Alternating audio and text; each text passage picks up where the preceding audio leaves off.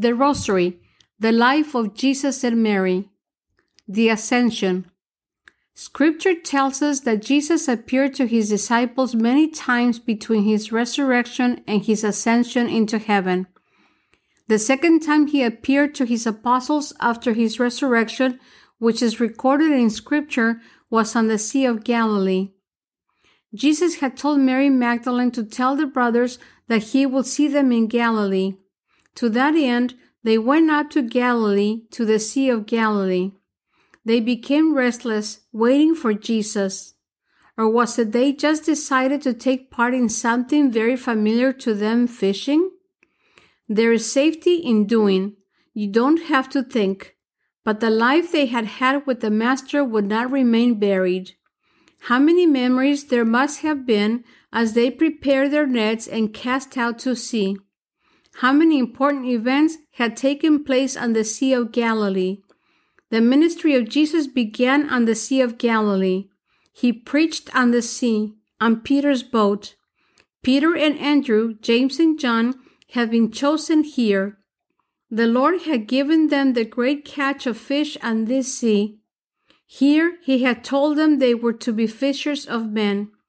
Jesus walked on water and calmed the storm on this sea. So many memories. What was your future to be? They wondered. Perhaps they even shared on it. Was it over? Did Jesus have more for them to do? What was the plan? This day, as they cast out to sea, there was almost a replay of the first time Peter had encountered Jesus. The first time there were crowds listening to Jesus teaching the Word of God by the lake of Gennesaret. Jesus caught sight of two boats close to the bank. He got into one of the boats, Simon Peter's, and asked him to put out a little from the shore. Then Jesus sat down in the boat and began to teach. When Jesus finished teaching, he told Peter to put out into deep water and cast out your nets for a catch. Simon Peter remembered it like it was yesterday. Simon Peter told Jesus that they had been fishing all night and had caught nothing. But if he said so, they would cast out their nets. The amount of fish caught was so great they thought they would break their nets. Now here was Simon Peter and the disciples three years later, once again by the shore. They had been fishing all night and had caught nothing. It was early morning when they spotted a man on the shore. He called out to them. He suggested they cast off in a different place. Peter looked towards the shore. It didn't look like Jesus and it didn't sound like Jesus but something about the situation was reminding him of the first time they had met Jesus. They did as the men told them. The results were the same, this time as they had been the first time. Their nets were heavy with fish. Then John whispered to Simon Peter, It is the Lord. Simon Peter excitedly jumped out of the boat and swam for shore. Meanwhile, the others brought the boats in with their great catch. As they approached the shore, they saw flames rising from the smoking charcoals, inviting them to come closer. Jesus told them to bring to him some of the fish they had caught. He then proceeded to cook them breakfast. They did not recognize him as Jesus, but they knew it was he. They just knew. They all sat around him as he fed them. It was so good to be in the presence of the Lord again. One moment they were filled with peace, and the next moment they were so excited they could hardly contain themselves. They felt as if their hearts would burst from happiness. It was not over. It was as he had said. They will go on. The ministry will continue. They were so very much on fire. They had new strength. He was with them. All was well with the world. They were happy they were eating, we're sure, but the physical feeding was not as important to them as the spiritual feeding and their joy that the Master was with them and would never leave them. After breakfast, Jesus spoke to Peter, Simon, son of John, do you love me more than these? Peter answered without hesitation, Yes, Lord, you know that I love you. Jesus commanded him, Feed my lambs. Jesus asked Peter a second time, Simon, son of John, do you love me? Peter answered again, Yes, Lord, you know that I love you. Jesus said, Feed my sheep. Again, Jesus asked Peter, Simon, son of John, do you love me? Peter was hurt that Jesus had asked him again, Do you love me? He answered, Lord, you know everything. You know that I love you. Jesus commanded him again, Feed my sheep. There's much we can gather through this conversation of our Lord Jesus with Peter. What comes to mind immediately is Peter's denial of Jesus.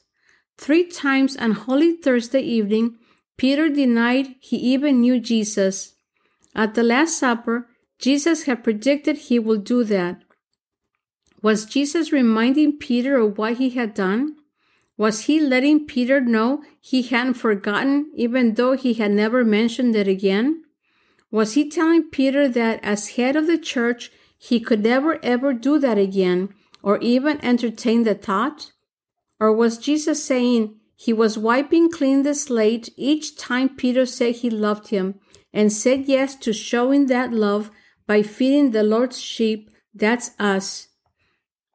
Could that be why Jesus asked Peter three times if he loved him? To cancel out Peter's three denials? Why not? Peter was being forgiven by his profession of love and his yes. Peter had denied Jesus three times. Now Jesus was asking him to put that away for all time by proclaiming his love for him, by accepting his mission for him. Do you love me? Feed my sheep. Was Jesus not saying, Whenever you feed my sheep, you show your love for me? I am entrusting you with them, Peter. Was Jesus saying that Peter was forgiven because he was truly sorry? Did Jesus want him to know that he forgave him all and that as he had forgiven Peter, he knew Peter will forgive others? Was Jesus telling Peter to remember how he had known fear and he had shown mercy on him? Now he will show compassion on other members of Christ's body who fell and needed a helping hand getting up because he was being made strong out of his weakness. As he spoke to Peter, our Lord Jesus Christ was also fulfilling his promise. Upon this rock I will build my church. To you I will give the keys to the kingdom of heaven. And now feed my sheep, feed my lambs. This is not only the fulfillment of Christ's promise, but it is his actual commission to Peter to take charge of the church as the vicar of Christ. As the sheep are Christ's sheep, he says plainly, My sheep. Peter is a vicar, standing in for the owner who is Jesus Christ. And all the Peters to follow, right up to our Pope John Paul II, are standing in for our Christ as they feed Christ's sheep, we the church. How many times have we denied Jesus, perhaps not in such dramatic ways as our first Pope, St. Peter, but in our own ways? When we were younger and wanted acceptance by our friends, who may not necessarily have been Catholic or even Christian for that matter, were we willing to deny Jesus for our friends? Did we deny him by our silence, never letting on that we were Catholic, knowing this would make us unpopular? Oh, we never spoke out against him necessarily, but when someone used his name in vain, did we ask them to stop? When someone criticized the respect and importance we give to Mother Mary, did we defend her, reminding them that it was Jesus himself who gave Mary to us as our mother and we were to revere her as his mother and our mother? Or did we do the popular thing and say nothing? And as we got a little older and we were being pressured to be part of situations that we were not comfortable with, but were socially acceptable, did we distance ourselves from anything that had to do with our soul and opt for acceptance? That's a form of denying Jesus. In our business life and married life, do we live a double standard? Do what I say, but not what I do? Do we treat our children that way? Is behavior acceptable for us because we're adults while it's not for our children? Is drug abuse okay for us in the form of smoking and drinking alcohol while it's not okay for our children in other forms? Do we deny Jesus in that way? Do we even give it a second thought? Our church tells us that this passage was also an affirmation of Peter's role as head of the church, or reaffirmation or final confirmation. There will never be a question again about who was to lead the early church. God had chosen Peter. It had been confirmed to Jesus when Peter said to Jesus, You are the Messiah, the Son of the living God. Jesus knew this had not come from Peter. He couldn't possibly have thought of this on his own.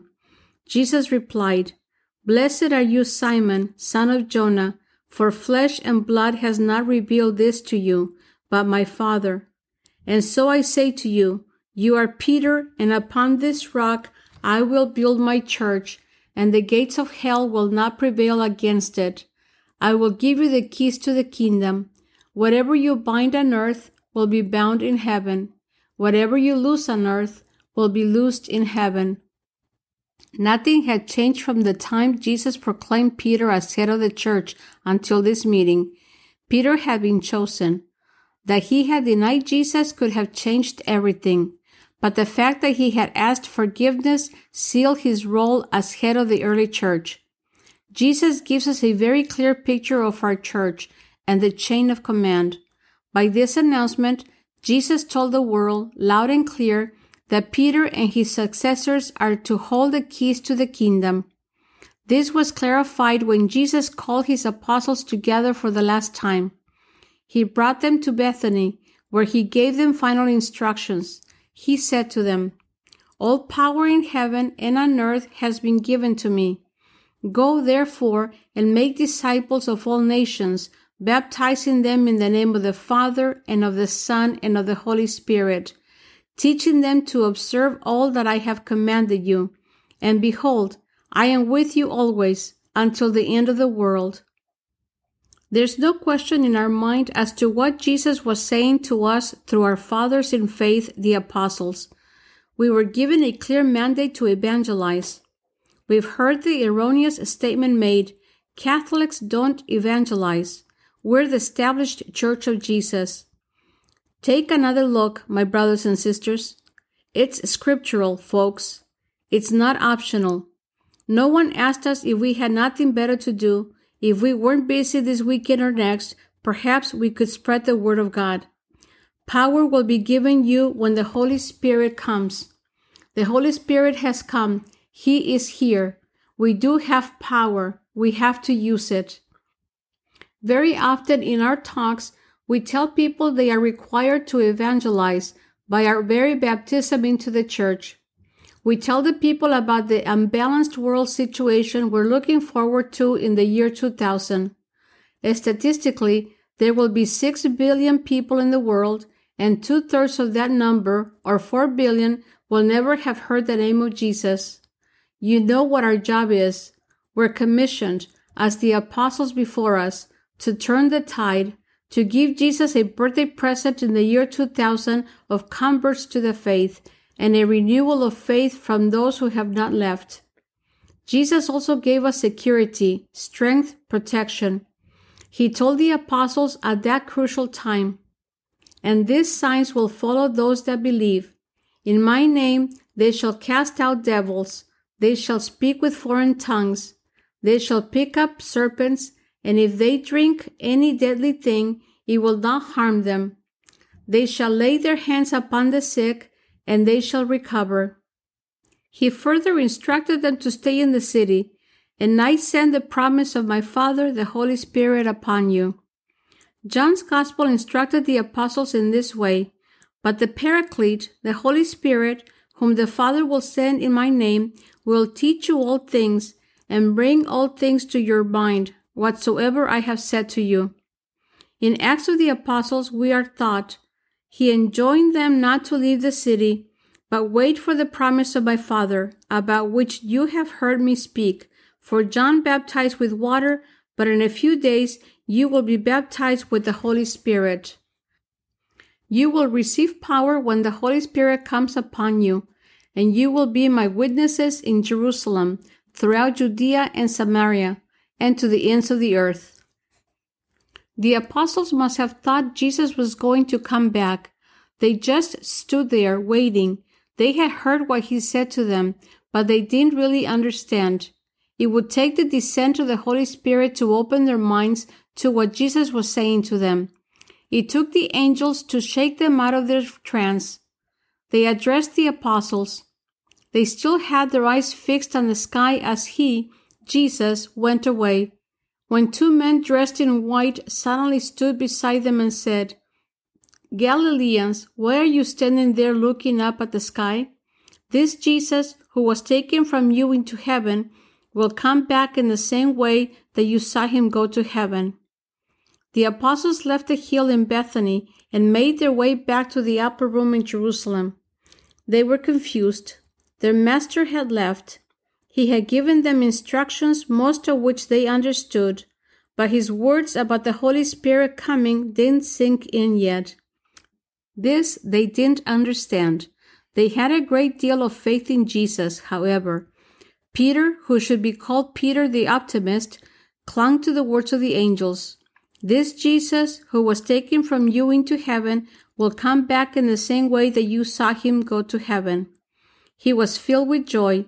He never thought to ask when or how Jesus was coming back. All that mattered was he was coming back. Peter could wait. The apostles left the hill and went on their way to begin the church as we know it today. Thus ended the life of Jesus on earth. It didn't end with the crucifixion, but with his ascension into heaven. And as the angels were present for the announcement of the Savior into the world, in the Annunciation to Mary, and in the proclamation to the shepherds in Bethlehem on that midnight clear, it was fitting that the angels be there when his life on earth was ended. Their job was not over by any means. While they could no longer be involved in his life on earth, they would definitely be involved in the ministry of the church as messengers and intermediaries and also in a very physical way as protectors in the lives of all the members of Christ's church. The angels stood there speaking to the apostles, affirming what Jesus had said to them. The angels watched the followers of Jesus leave. The angels understood the words of Jesus. They knew what was going to happen on Pentecost Sunday. These dear men will be so filled with the Holy Spirit, there will be an explosion, catapulting the apostles into leadership positions all over the world, proclaiming the good news of the kingdom. And the angels knew that as the kingdom of God spread to all the corners of the world, they will have their hands full, first protecting the apostles, then their disciples, then the millions and billions of converts, us, for the next 2,000 years or more. We praise you, Jesus, for the gift of the incarnation. We thank you, Lord, for the gift of the resurrection and your ascension into heaven. We thank you for those angels you left behind to help us bring about your kingdom on earth.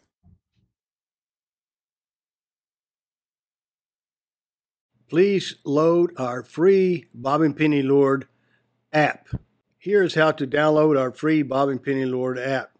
Simply with your iPhone or Android device, go to the App Store, search for Bob and Penny Lord app, and download it. It's that simple. Here's what you can do with our free Bob and Penny Lord app. Number one, the, there's a link to our marketplaces, our websites, uh, our uh, blog, and this podcast. The second link is to our Bob and Penny Lord TV channel, where you can access all of our videos as seen on EWTN, plus a whole lot more. Thank you very much.